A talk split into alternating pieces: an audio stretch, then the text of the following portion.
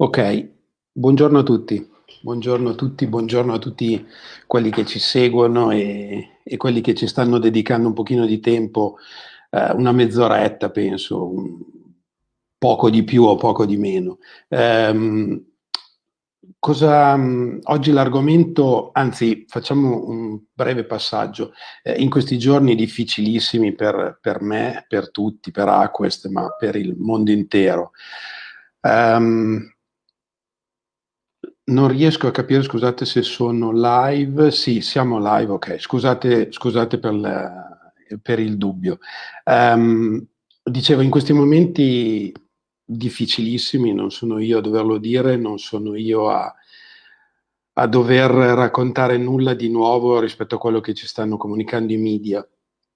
Eh, però quello che voi, noi vogliamo fare, quello che stiamo cercando di fare come, come Aquest è di comportarci il più possibile come se fosse tutto normale. Quindi lavoriamo da casa, ovviamente ognuno col suo environment. Io ho un poster di Superman dietro che ogni tanto guardo e mi dà qualche stimolo in più. E, ehm, e quindi abbiamo deciso, proprio perché nella quotidianità noi facciamo queste cose, facciamo quello, io faccio quello che sto per fare oggi, quindi parlare di futuro, di crescita, di strategie, di tecnologie, di digital ovviamente. E quindi abbiamo pensato di farlo coinvolgendo chi ci sta a ascoltare, chi è un, un, amico di Aquest, chi è un collega, chi è un cliente o chiunque esso sia dall'altra parte del monitor. E come abbiamo pensato di farlo? Attraverso un format che ci siamo eh, inventati, eh, Future Humans Technology, eh, queste tre parole che potevano andare bene anche prima, vanno bene oggi e probabilmente dopo andranno eh, ancora meglio il futuro, ovvio, eh, humans, perché noi umani in questo momento stiamo vivendo un momento davvero complicato, e tecnologia, perché nel bene o nel male, sia per la sanità in primis in assoluto, ma anche per le cose di tutti i giorni, eh, ci coinvolgono. E quindi abbiamo pensato di fare questi, um, questi talk, questi webinar, uh, in cui coinvolgiamo un, un amico, un, un, esperto, in questo caso eh, l'amico ed esperto è Mirko Pasqualini, che eccolo qua.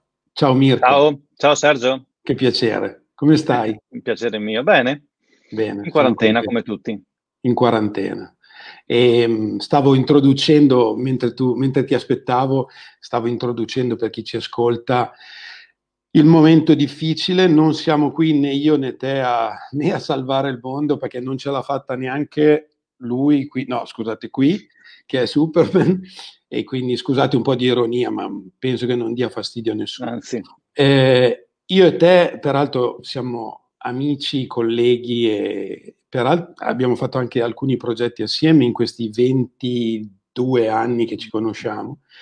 Eh, e ho pensato a te come primo eh, episodio di questo format di Aquest per parlare di eh, quelli che ci seguono probabilmente avranno visto il titolo, il titolo del, de, del, del talk di oggi che è Post Pandemic Design, dove proviamo io e te umilmente eh, da oltre quarantenni che da oltre vent'anni si occupano di digital a ragionare un po' su cosa succederà dopo, quali saranno gli aspetti, quali saranno eh, co- cosa verrà coinvolto e quanto eh, nella vita di tutti i giorni. Sappiamo che ormai il digital non è più eh, il, lo sviluppatore, il nerd che fa il codice, assolutamente sì, ma non solo più quello. Ogni certo. aspetto della nostra vita è, è completamente... Um, diciamo, immerso e coinvolto dal digital.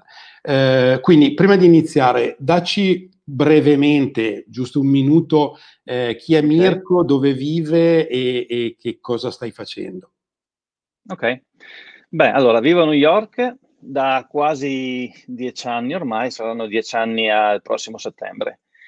E anche se poi in realtà ho lavorato e ho viaggiato spesso qua negli Stati Uniti sin dall'inizio del 2000, quindi è una relazione già, già lunga e, e navigata in qualche modo. Adesso io e mia moglie siamo fuori New York, eh, upstate New York, dove la vita è un po' più normale rispetto alla città in questo momento. Um, come dicevo, lavoro, come dicevi anche New York, a New York la situazione, sono contento che tu non sia sì. a Manhattan per questioni proprio di salute. Purtroppo la situazione non è delle più, delle migliori. Ecco. Mm, sì, più che altro è ancora molto difficile capire qual è la situazione vera. Esatto. Perché i numeri sono, stanno crescendo, i tamponi non come in Italia li stanno facendo da, da poco tempo, quindi è, è una situazione in evoluzione. Ok. E su di me, come dicevo, lavoro nel digital ormai da quasi 25 anni, quindi è un bel po' di tempo. E il mio background è abbastanza inusuale, devo dire, è tra quel mondo che va tra le start-up, design, technology and business. Ho lavorato con venture capital, ho lavorato per venture incubators, eh, private investor, agenzie come Ogilvy, NRGE, ho aiutato molte startups negli anni, ma anche ho lavorato con established business come Nike, Starbucks, IBM, American Express, tanti altri. Quindi ho visto un po' il mercato digital attraverso differenti prospettive. Quindi, e, scusa, Mirko, hai, hai, toccato con mano anche uh-huh. il prodotto digital, quindi non solo l'esperienza digitale che tutti ovviamente quando si parla di digital si pensa alle esperienze che puoi fare attraverso un computer o attraverso uno smartphone, sì. ma hai lavorato anche a prodotti digitali che vanno ben oltre l'interfaccia. Eh, Assolutamente di... sì, e questo è anche, il, se vuoi, il problema che spesso ho a spiegare il mio background, perché lavorando sulla parte proprio del prodotto e sull'azienda che ruota intorno al prodotto, no, devi occuparti del prodotto, ma anche della parte dell'esperienza, ma anche della certo. parte di business, certo. come, si, come, si, integra col marketing, come si integra con il team, con la cultura dell'azienda stessa, come farlo esatto. crescere. Esatto. E quindi è molto multidisciplinare come lavoro. Che, che poi io te, eh, e non solo, ma più di una volta ci siamo trovati a ragionare su questo argomento ed è un po' l'aspetto che molte aziende, e ovviamente parlo dell'Italia, mm. ma sappiamo che non è solo in Italia, si lavora a comparti stagni, quindi il digital, ah ok, è il digital, no? E, e certo. si dedica tempo a quella cosa lì o si investono risorse in quella cosa lì, ma in realtà è super cross, cioè attraversa Ass- tutto. Assolutamente sì. E Beh, spesso fa... parte dal fondo, parte dal cliente. Esatto, ma se, pensa solamente che se tu guardi indietro ad oggi, tutte quelle famose digital transformation di cui sentiamo parlare, sì. nessuno in realtà si occupa proprio della parte proprio tecnologica e digitale, sono più trasformazioni organizzative, no? Sì, certo, di come certo. sono strutturali. Certo, assolutamente. Eh, veniamo alla... Ah, oltretutto sì. i, i, tutti i nostri eh, ascoltatori, come se fossero in televisione, mm-hmm eh, possono fare domande su Facebook e alcune di queste, se riusciamo, durante o alla fine, eh, se non li annoiamo troppo, possiamo rispondere. Partiamo da un dato. Come tu sai, in Aquest ci siamo occupati, ci stiamo mm-hmm. occupando ehm, di... Eh, diciamo a vari livelli di Cina, quindi abbiamo avuto interazioni con la Cina. Io mm-hmm. eh, e alcuni colleghi siamo stati in Cina un paio di volte, caspita, eh, prima di tutta questa situazione, l'ultima volta a novembre. Per me erano le prime due volte eh, e ho potuto toccare con mano un mondo veramente diverso, no? quindi un, un, universo assolutamente avanti nel futuro e parallelo a tutto quello che noi stiamo facendo. Vorrei partire da lì eh, con te, fare dei ragionamenti, perché ho potuto, ehm, facciamo il, il, il dato mm. sul quale sicuramente portiamo avanti la conversazione oggi, è il touchless. Torno indietro 15 anni o poco meno okay. nel tempo e prima si utilizzavano i computer, tastiera, portatile o desktop, ma comunque con la tastiera. E poi sono arrivate le tecnologie touch, dall'iPad agli smartphone e tutto quello che poi utilizziamo per arrivare ai chioschi interattivi di, di McDonald's o similari. Mm-hmm, certo. eh, da qualche tempo e in Cina, eh, che per vari motivi sono più avanti di noi, non, che non vuol dire sono meglio, assolutamente, alcune cose sì, ma non, non per forza di caso maggiore sono meglio, ma sono più avanti certamente sul digital e nell'interazione col pubblico, le tecnologie touchless sono già presenti. Da loro, come tutti sanno, almeno chiunque abbia visto qualsiasi filmato della Cina o dell'Oriente sa che giravano con le mascherine anche prima di questa pandemia. E quindi da loro c'è sempre stata una paura eh, tra le persone di eh, infettarsi e quindi da loro noi sappiamo, e in Aquest lo, lo stiamo anche utilizzando questa cosa per eh, sviluppare eh, device, sviluppare strumenti, non vogliono toccare, quindi sono sviluppate tecnologie touchless. Ora, tutta questa premessa per dire che la tecnologia touchless e la tecnologia di riconoscimenti facciali, due cose magari parallele, mm-hmm. ma assolutamente che si intersecano, assolutamente. probabilmente verranno, arriveranno anche qui. Quindi là ci sono e ci saranno e ulteriormente si evolveranno. Eh, sappiamo benissimo, Mirko, che in Cina non esiste il GDPR, anzi, al contrario, la privacy proprio se la mettono dietro la schiena e ehm, tut- il governo sa tutto. Ma come prevedi, cosa pensi di questa cosa, quindi touchless, face recognition, che vediamo all'Inate, per esempio, c'è già riconoscimento facciale eh, per fare il check-in. Cosa ne sì. pensi di questa cosa? Beh, eh, come dicevi te, la Cina sicuramente eh, rappresenta un riferimento mai per tutti. È anche vero che però di questi tipi di esperimenti e tecnologie non sono solo in Cina. Eh, tanto per citarne uno, ad esempio il checkout, uh, checkout touchless di Amazon Go, riconoscimento certo. della, della, persona stessa, o i proximity payment nella metropolitana o nei mezzi di trasporto. Ma poi ci sono tantissime tecnologie tra chi riesce a monitorare nei grandi retail, ad esempio, la, le frequenze radio dei telefoni come Bluetooth, Wi-Fi, LTE, e quindi automatico identificare i pattern del consumatore e proattivamente eh, agire in tempo reale con chi c'è all'interno dello store. Quindi dire, le tecnologie ci sono e come menzionavi, Starbucks ad esempio sono anni che loro investono sulla personalizzazione anche dei menu e di questo tipo di eh, interazione. Insomma, la tecnologia, la tecnologia c'è, questo è chiaro, e c'è per tutti, non è solo per la Cina. Però la Cina sta correndo dieci volte più velocemente nell'implementazione e nell'innovazione per via dei dati per via della possibilità. esattamente, esattamente. Eh, da... Scusa, una breve interruzione, ma penso che sia, po- possa essere sì. eh, un ulteriore spunto al tuo ragionamento. Mm, abbiamo, parliamo del, della pandemia globale in questo momento, sì. eh, a parte la Cina che è, è un, è stato, sono stati i primi un punto di riferimento eh, per tanti motivi, purtroppo anche negativi, ma abbiamo visto e stiamo vedendo in Corea mm-hmm. del Sud il metodo attraverso il quale il governo cerca di tracciare certo. la popolazione affinché il virus non si propaghi.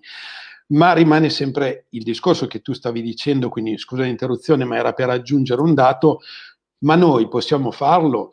Noi in Aquest abbiamo per un anno e più eh, mm-hmm. ragionato sul, G- G- sul GDPR, scusate, e quindi la regolamentazione alla privacy, e per quello che so io, oggi non si può fare quello che stanno facendo in Cina, ma neanche quello che stanno facendo in Corea. Quindi il governo in teoria non può eh, prendere possesso del tuo telefono e quindi sapere che Mirko in questo momento si trova lì, ha fatto quelle spese e è contagiato o non è contagiato dal raffreddore, chiaramente. Eh, scusa, ti ho interrotto di nuovo, ma no, no, per no. aumentare il ragionamento.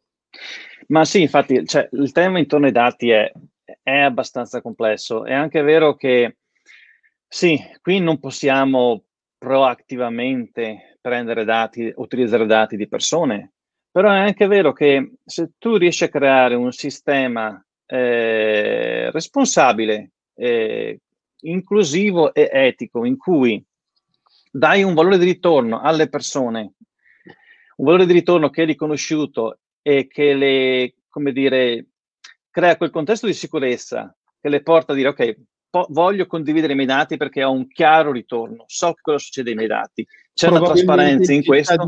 Bravo, bravissimo. esatto, probabilmente questo succede. Qui in Occidente, secondo me, abbiamo ancora, un, se vuoi dal punto di vista, un problema culturale sì. intorno ai dati, nel senso ah. che avendo questa propensione alla privacy dei dati, che è importante, siamo chiari, eh? Però non l'abbiamo mai eh, ri- riconsiderata. Esatto. A differenza in Cina, che sappiamo ha degli aspetti negativi, questa mancanza di, di tutela della privacy dei dati, sì. in realtà ha creato un sistema chiaramente più efficiente. Assolutamente. Quindi, quello che secondo me andremo a vedere, soprattutto a seguito anche della pandemia, sarà una riconsiderazione della gestione dei dati e della privacy di essa stessa. Perché certo. la Cina, anche se non, non molto responsabile dal punto di vista di privacy, è più efficiente, quindi più competitiva nel mercato. Tra l'altro, tra parentesi, ricordiamoci che eh, mancanza di silos nella gestione dei dati, produzione di dati in grande scala sono i due fattori chiave per eh, preparare e fare il training di intelligenza artificiale. Quindi questo sarà il grande gap che avremo noi rispetto alla Cina. La Cina è già avanti di molti anni nel preparare intelligenza artificiale efficaci. Assolutamente. E infatti eh, mi stai dando lo spunto per mm. fare un, un ragion- un, una breve uh, conclusione e passare all'argomento successivo. Eh, si sta parlando in questi giorni non io chiaramente, ma certo. quelli intelligenti, si sta parlando di la Cina quanto è la prima potenza mondiale oggi, eh, ma non solo perché ha finito, probabilmente sì. finisce la pandemia mm-hmm. prima, ma perché eh, la gestione dei dati, la tecnologia, l'AI, AR, touchless e chi più ne ha più ne metta, probabilmente li porta in una posizione importante. Eh, lo spunto mi sta portando, parlando sempre della Cina, e chiedo mm-hmm. scusa a quelli che magari sono poco interessati, ma inevitabilmente eh, parliamo della Cina, ehm, perché comunque è coinvolta in questo momento. Eh, sempre nella mia esperienza cinese, ripeto, parlo per me, ma anche tu Mirko sei andato qualche mese fa e, e tantissimi che ci ascoltano probabilmente l'hanno fatto e l'hanno toccato con mano. Eh, il prossimo argomento è l'e-commerce. Eh, io ho visto cose veramente incredibili di e-commerce in Cina, quindi quanto viene utilizzato, quali strumenti, cioè attraverso quali strumenti ehm, gli utenti fanno acquisti, quanto è già mutato il ruolo del retail e quanto il retail è connesso con l'e-commerce e tutto quello che ne va dietro, quindi il il food delivery, che poi non è solo più food perché ormai delivery, quindi la consegna a domicilio è di ogni genere di bene in Cina, anche per una tazza di tè di Starbucks o di caffè di Starbucks. Certo. Quindi, um, venendo alla domanda che ti pongo e sul quale ragioniamo, soprattutto in considerazione del fatto che in questi giorni tutti quelli che non hanno un e-commerce dicono cazzo Sarola, mm. avrei voluto avere l'e-commerce in modo tale da poter vendere tutti i negozi o, o, o le catene che una, un, sono poveri dal punto di vista di e-commerce. Cosa pensi? Quanto sarà l'evoluzione? Ci sarà un'evoluzione in che senso? Eh, chi più, chi meno? Ecco. Quanto tempo abbiamo per questa domanda? in, realtà, in realtà, guarda, 15-23 okay. Dovremmo avere poco tempo, qualche minuto, quindi poi No, perché sarebbero, sarebbero tantissime, tantissime, le cose cui, di cui parlare. A parte che, chiariamo, le previsioni sono sempre fatte per essere sbagliate. E smentite, quindi, certo. E smentite. Servono solamente a darci un'idea di, della direzione in cui forse andremo. Ma due cose vorrei chiedere. Uno. Scusa Mirko, solo un'interruzione. Sì. Eh, dico a tutti quelli che ci stanno ascoltando, pochi o tanti che siano, eh, vi invitiamo a lasciare delle domande. Ci farebbe molto piacere mh, mm, perché siamo qui non solo a parlare io e Mirko come due eh, amici, ma a, a, poter interagire con chi ci segue, magari con domande magari anche più interessanti e più intelligenti delle mie. Prego. Ok. Allora, due cose prima di tutto a seguito della pandemia ci sarà una rivalutazione, dal mio punto di vista, di certe priorità. Quindi non, non cose nuove, ma semplicemente uno spostamento del focus su certi aspetti. E alcuni li sappiamo già. Social distance e social isolation sono due, sono, due problemi che, sono due termini e problemi che diventano la nostra vita quotidiana in cui dovremmo capire come integrarli in quello che facciamo. Ma anche sentimenti come la paura, cioè Certo. Oggi la paura sta cambiando il comportamento di molte persone, quindi come gestiremo la paura da un punto di vista del nostro audience, consumatori o quant'altro? E da un punto di vista di trasparenza, etica, certo. prevenzione, social good è un altro termine molto importante, ovvero certo, le, quello che fai, che tipo di impatto ha nella microcomunità in cui sei o nella macrocomunità. Certo. E soprattutto perché le persone vengono in questa maniera mh, separate, come possiamo dargli, in, in, adesso non so bene in italiano come si possa tradurre, in inglese diciamo empower people, mm. come gli dai quella autorevolezza e potere per poter diventare padrone della propria vita e non dover dipendere da altri. Eh, questi sono fattori molto importanti che dovremmo capire come integrarli nell'e-commerce. Seconda cosa per me è importante chiarirla. Molti oggi parlano di omnicanalità e multicanalità. Due termini che secondo me sono molto fuorvianti per sbagliare dal punto di vista strategico, perché la gente eh, alla fin fine si relaziona con l'e-commerce come l'esperienza d'acquisto di per sé stesso. Quindi omnicanalità e multicanalità sono semplicemente due termini, chiamiamoli operativi delle aziende stesse il, vostro, il nostro audience, il vostro audience no, non ha questa di, distinzione. Quindi se vogliamo capire cosa è giusto fare, dovremmo rimuovere questi termini, parlare con gli stessi termini o comunque con la prospettiva del nostro consumatore. L'esperienza di acquisto è una, non è diversa per canale, è la stessa. Quello che cambia è come viene consumata nei vari aspetti.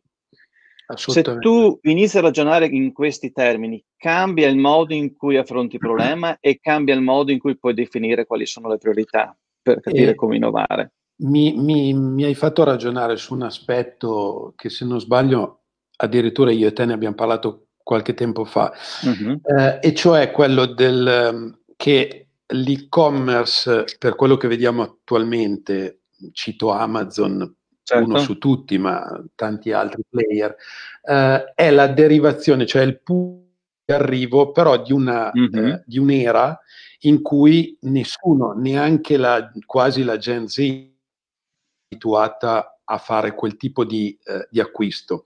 Quindi ormai l'e-commerce è qui per stare, ma è la coda lunga di una generazione che certo. ha sempre acquistato nei negozi e quindi si è sempre parlato di multicanalità, e omnichannel.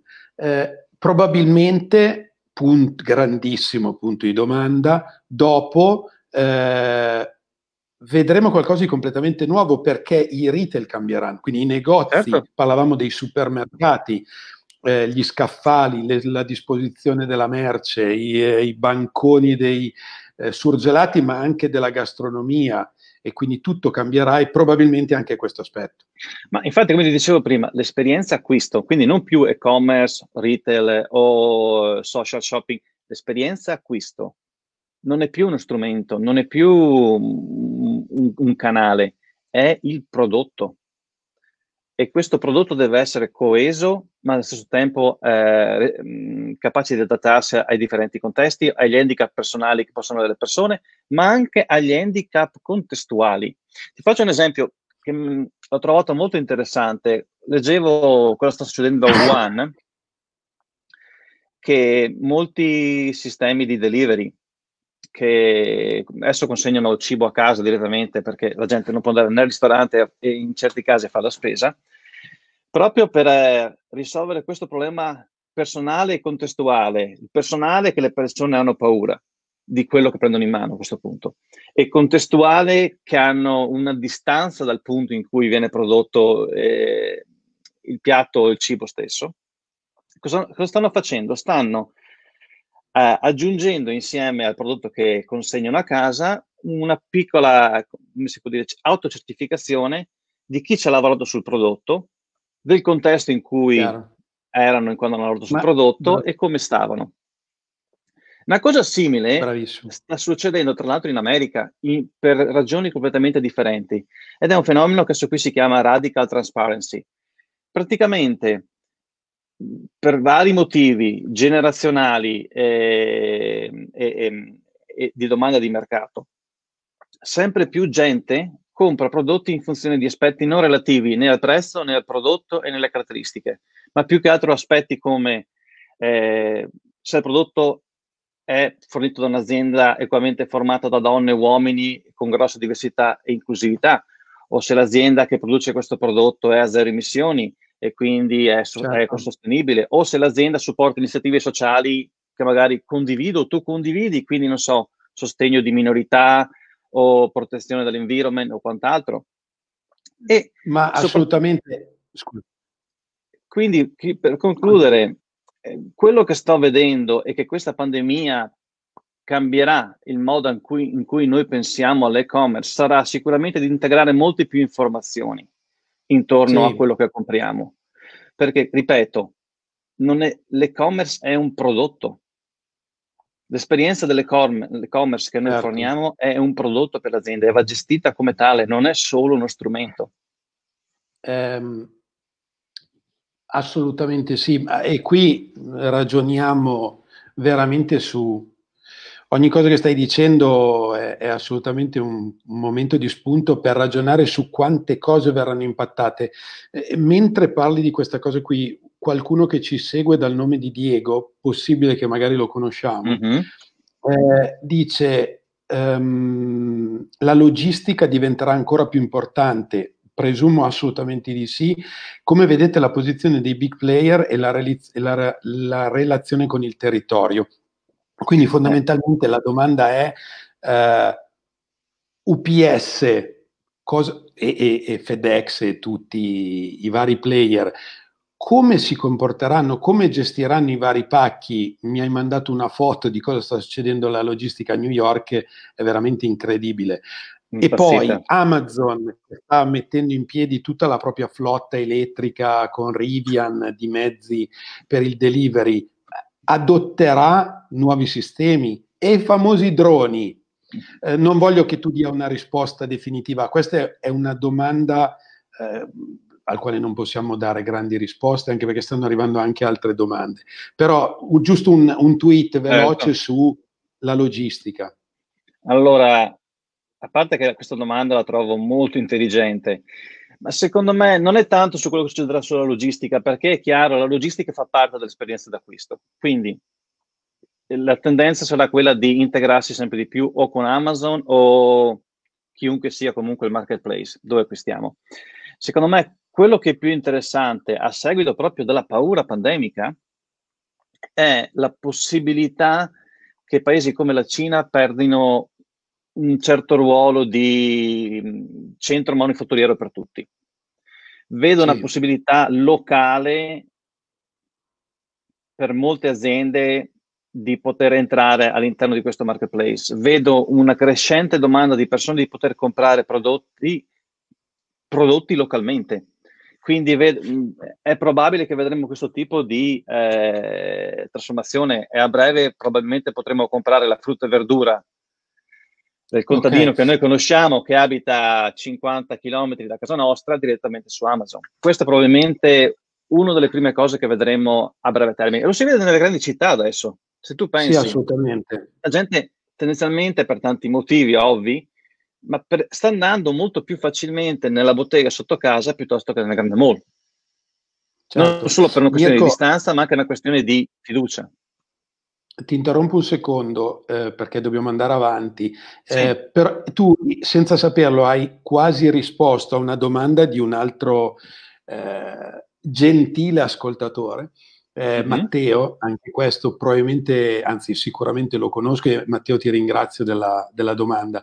Eh, Matteo lavora in una, in una grossa azienda di food e chiede a me come noi stiamo, a me e quindi a noi, come stiamo vedendo i big player, eh, com'è il cambiamento rispetto all'acquisto, quindi l'acquisto dei consumatori nell'ultimo mm. mese.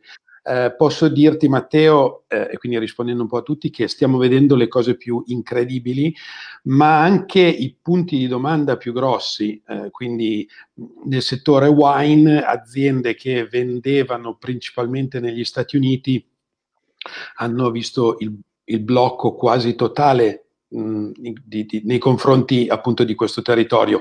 In più aziende che dipendono dalle grosse fiere, il Vinitali che è annullato e quindi la coda lunga vedrà la riduzione eh, o la cancellazione di ordini del prossimo futuro, quindi dei prossimi mesi.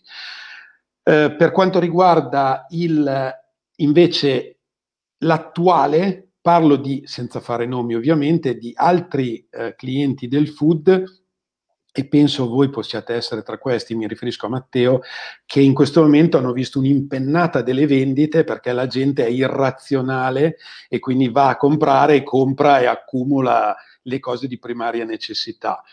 Eh, certamente le persone, anche se tutti noi presenti in questa, in questa live utilizziamo l'e-commerce, eh, probabilmente questo periodo farà avvicinare all'e-commerce tante altre persone. Io personalmente posso dire di, pers- di conoscenti di più di 70 anni che hanno iniziato a fare la spesa sull'S lunga, sull'e-commerce di S lunga che non l'avevano mai fatta e mi hanno detto ma è fantastico, ok? Ecco, quindi Certamente cambierà tutto, non prenderei, rivolgendomi sempre a Matteo, non, non prenderei questo specifico momento come un dato ehm, da, da, è da prendere in considerazione, sì, ma non è un dato, non è nulla, cioè come stanno vendendo tanto lievito e tanta farina come mai nella storia italiana, da, da, forse dal periodo della guerra, quindi non possiamo prendere quello come dato ci saranno sicuramente dei grandi cambiamenti.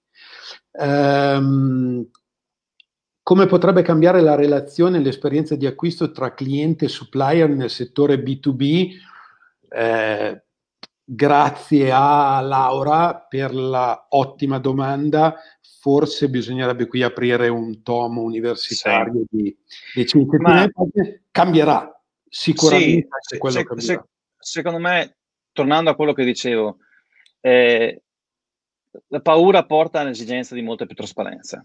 Certo. Ci dovrà essere molto più trasparenza su tutto, non solo sulla tracciabilità, come siamo abituati noi in Italia, sul cibo, che possiamo certo risalire chi ha prodotto la mozzarella, qual era l'animale da cui abbiamo preso il latte, come è stato eh, nutrito lo stesso animale, certo. allevato e tutto quanto, ma ampliare ancora di più questo spettro e dare molto più informazioni contestuali sicuramente questo è quello che vedo sul cambiamento, una, richiesta, una maggiore richiesta di trasparenza perché c'è più certo. paura e ricordiamoci che il, il, problema delle fake news non è finito.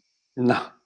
Cioè, eh, questa è anche una infopandemia. Sì, sì, C'è un sovraccarico di informazioni che confonde e, diventa, e crea molta difficoltà a capire cos'è veramente la realtà quotidiana. Lo si vede anche i governi hanno, hanno speso molto, un sacco di tempo ad agire perché era comunque difficile capire cos'è la certo. realtà e quali sono le fonti credibili.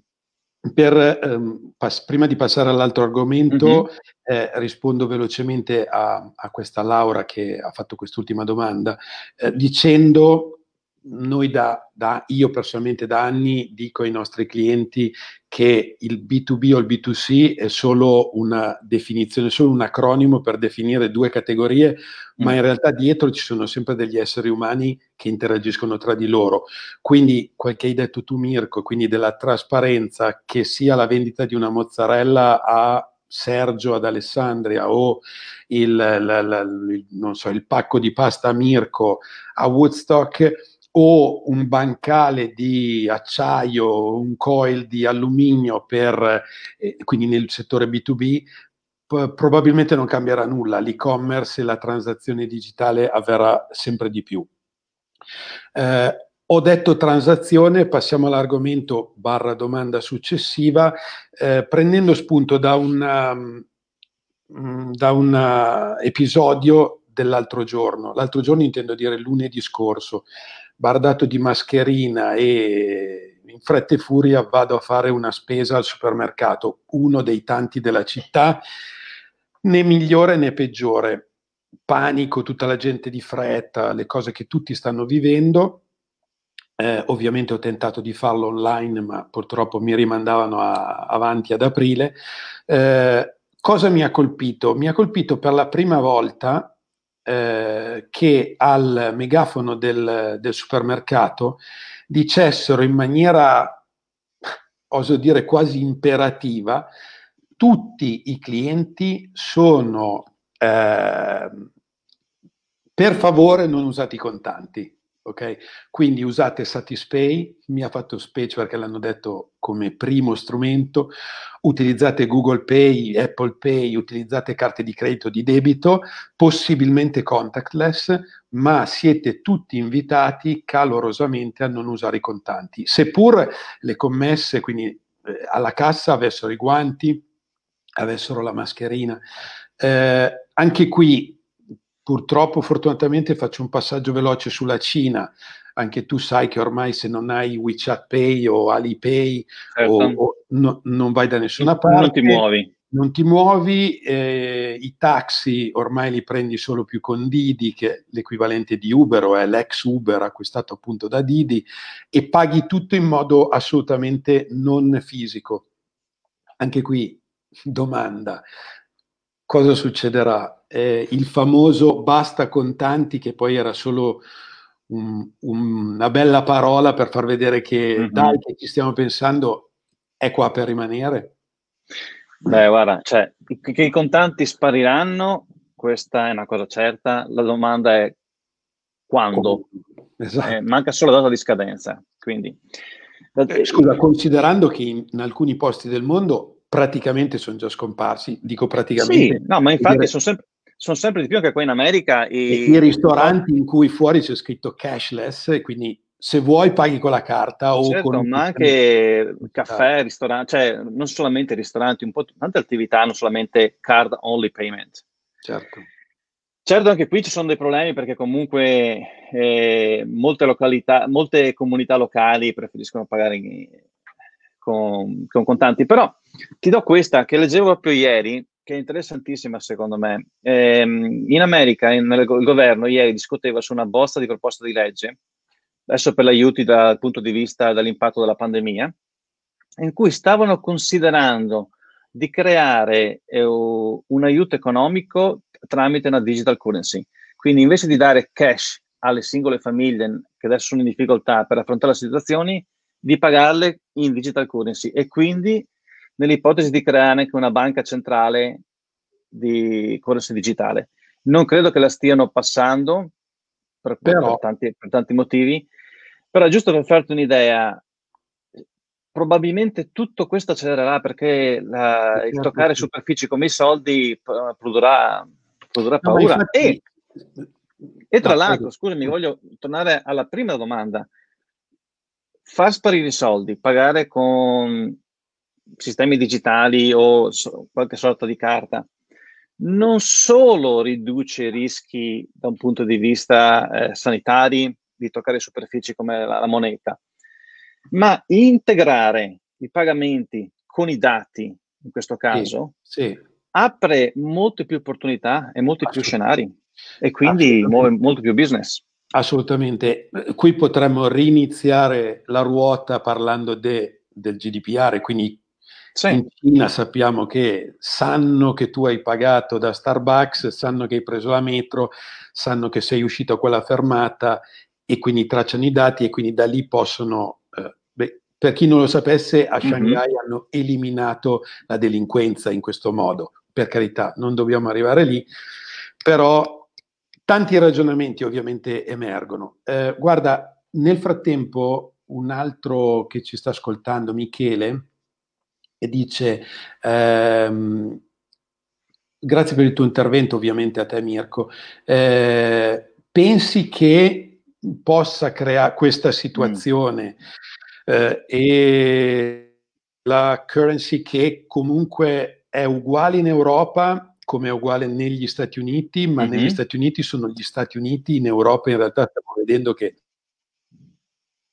poco unito, lingue diverse, tutto. Michele dice, sì. succede, potrebbe diventare un'autarchia, cioè ogni Stato pensa per sé, ogni eh, popolo, ogni nucleo, ogni community, perché poi la community non è solo più quella di Facebook, ma è la community eh, mm. delle nazioni, possa arrivare a quel punto, anche qui domanda sì. eh, iper aperta. Da Stanford. Da sta- esatto che io e te oltretutto abbiamo fatto. No, a parte gli scherzi. Eh, no, rispondo a Michele dicendo bellissima domanda. eh, chi vivrà vedrà, nel senso che probabilmente eh, i sistemi, tutto quello che abbiamo detto fino ad ora, probabilmente modificheranno ulteriormente. Io personalmente credo di no. Io personalmente, magari in modo positivo, eh, presumo che dopo ci sarà un, un'ulteriore unione. Lo stiamo vedendo di quello che sta succedendo con la Cina o con altri. Um, sì, io credo, credo, che probabilmente vedremo entrambe le cose, um, perché è ovvio, la, la, paura, la, paura, e la diffidenza e non conoscere quello che hai di fronte porta sempre a un chiudersi. Quindi sicuramente vedremo sempre più, almeno nel, nel, nel breve termine, una sorta di ognuno pensa, pensa per sé. È anche vero che da un punto di vista generale siamo in un momento di svolta. Eh, adesso non so se sapete, da un punto di vista interpretativo, le generazioni dei millennial sono conosciute per essere la generazione del mi. Ah. La mia esperienza, il mio mondo, il mio giorni, il mio viaggio. Mentre la Gen Z, la generazione che sta entrando adesso, che sta uscendo dai college, sta entrando adesso nel mondo del consumismo, è una generazione che è cresciuta intanto in un mondo interconnesso. Quindi per questo, per loro è la normalità, in cui ne comprendono dinamiche e, e ne hanno anche una percezione di farne parte. E sono la generazione che si identifica com- come la generazione del we, il noi. Okay, la sharing, hanno, un po' più sharing. Sì, più che altro hanno una percezione molto più forte rispetto alla generazione precedente di comunità, di appartenenza a un qualche cosa. E okay. non, non, proprio per questo, infatti, sono le, le generazioni che stanno più attente da un punto di vista all'ecosostenibilità, al mondo che ci presenteremo. Pensate a Greta Gamber, pensate a tutte le proteste eh, etiche di inclusività che stanno nascendo nei college. Eh, quindi sarà interessante vedere poi come anche il fattore generazionale avrà impatto su questo tipo okay. di dinamiche. Ok, grazie. Molto, molto utile chiaramente a Michele, diciamo, eh, disponibile per sederci dopo davanti a una birra, fantastico. Eh, allora, siamo arrivati praticamente alla chiusura. Eh, nel frattempo magari arriveranno anche altre domande mm-hmm. e siamo anche abbastanza nei tempi. Quindi la chiusura non è una domanda, Mirko, ma è un, un ragionamento che ti chiedo o un, un tuo punto di vista mm. su tre cose. Se poi ne hai quattro o sono due, non, non ci offendiamo. Okay. Eh, che certamente cambieranno, ma oso dire di più, eh, che magari, mm. dato che siamo tutti in casa e quindi non ci rendiamo conto, che in realtà sono già cambiate e ce ne mm-hmm. renderemo conto uscendo. Eh, riesci a, a, fare, a darci una, una tua visione su questo punto? Sì, beh, una penso che sia già in faccia a tutti, l'idea di poter lavorare da casa. Non è una novità, ma questa pandemia ha portato alle grandi masse un esempio di come la cosa possa essere possibile. E come dicevi te, certe cose non sono nuove. Nelle, mm. nei grandi centri come appunto New York, lo si vede già, gli uffici si stanno trasformando, non ci sono più gli uffici con le scrivanie. Certo. Stanno sparendo, la gente lavora parzialmente da casa, parzialmente in ufficio o completamente da remoto. Le aziende diventano sempre più olistiche. A volte i quartieri generali spariscono. Ci sono aziende in cui non c'è un quartiere generale Assolutamente. E gli uffici diventano degli spazi mobili che si adattano di settimana in settimana alle dinamiche che servono. Quindi oggi tu lavori nella scrivania qui all'angolo, domani sei nella scrivania in fondo, dopodomani sei nell'altra meeting room e veramente settimana per settimana queste cambiano. Dopotutto è anche vero, pensa che negli anni Ottanta il futurista Alan Toffler fu uno dei primi a dire il futuro è il lavoro da casa e il lavoro da casa cambierà dinamiche sociali, familiari, come progetteremo gli ambienti certo. abitativi e gli strumenti di cui avremo bisogno. E lo si vede, guarda adesso quanta gente sta utilizzando strumenti di videoconferenza. Quindi spazio agli architetti, diciamo. Spazio agli architetti, chi è architetto è fortunato. C'è da reinventare un mondo. No, okay. poi, secondo aspetto che sto seguendo con attenzione è tutto quel business che si muove intorno ai concetti di social good e well-being. Il well-being e il benessere delle persone in qualsiasi contesto diventerà uno dei fattori più importanti. Dopotutto c'è una chiara esponenziale cre- crescita di, di domande in soluzioni di self-care. Certo. Basti pensare a, quanta gente, a quanti di noi abbiamo fatto una lezione di fitness online in questi giorni. Certo, assolutamente, assolutamente. Anche perché la sanità diventerà sempre più costosa. Il cibo, eh, come dire, organico e... Organico biologico. Biologico o comunque italiano. di cui ci possiamo fidare diventerà sempre più costoso. La vita diventerà di per sé stessa molto più costosa. A livello preventivo diventerà quindi importante prendersi cura di se stessi e prevenire piuttosto che curare un problema.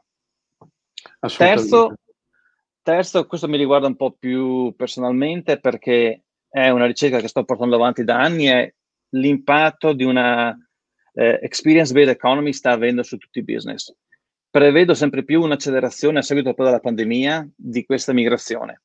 Che significa? In breve significa che i business sempre meno gestiranno e considereranno il loro audience come consumatore. Come consumatori. Il consumatore come entità è un'entità che deve, che deve e andrà a morire. I consumatori diventeranno partecipanti all'azienda stessa, partecipanti alle, all'esperienza trasformativa che l'azienda offre e di conseguenza avranno un ruolo nelle decisioni dell'azienda. E quindi dovremmo iniziare a gestire cosa, il nostro cosa intendi, cosa intendi esattamente eh, per ruolo nelle decisioni dell'azienda? Un ruolo nel senso, um, lo si vede già, eh, alle aziende sempre più gli viene chiesto di essere inclusive, di avere un rispetto sociale, di avere un rispetto ecologico, perché non sono poi tanto distaccate dal consumatore. Anzi, il consumatore, proprio perché spesso condivide i suoi dati, condivide le sue esigenze, vuole un qualcosa di ritorno. Si sente okay. parte dell'azienda stessa. Quindi, solo... eh, sai, tante volte si è discusso sul fatto che eh, molto spesso, soprattutto nel, nel, passato, le aziende, passato vuol dire certo. anche recente, ma le aziende eh, decidevano loro punto. Cioè decido di fare questo e lo faccio. Eh, poi si, è, si, è iniziato a ascoltare molto di più mm-hmm. qual è la necessità del consumatore e quindi adattarsi alle necessità del consumatore. Quello che tu stai dicendo è che in un prossimo futuro chi fa arredamento, chi fa case, chi fa cibo, eh, chi fa qualsiasi cosa dovrà avere una maggiore, ulteriore e sicuramente esponenziale interazione con i propri clienti, con i propri utenti, penso anche a, a, ai centri commerciali o ai supermercati.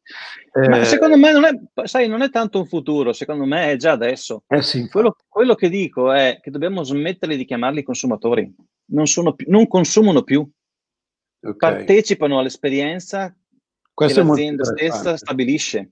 Quindi se tu li chiami partecipanti, come cambia il modo di definire le tue strategie? Come cambiano le tue priorità? Come cambia il modo in cui vedi i dati che forniscono? Certo, non devi fare solo quello che i consumatori vogliono, altrimenti sì, li fai contenti, ma li fai contenti il primo giorno, poi perdi di, di interazione. Devi avere comunque una visione strategica indipendente, ma devi poter mitigare queste due cose. E l'unico modo di, di farlo è eh, pensare ai consumatori come dei partecipanti.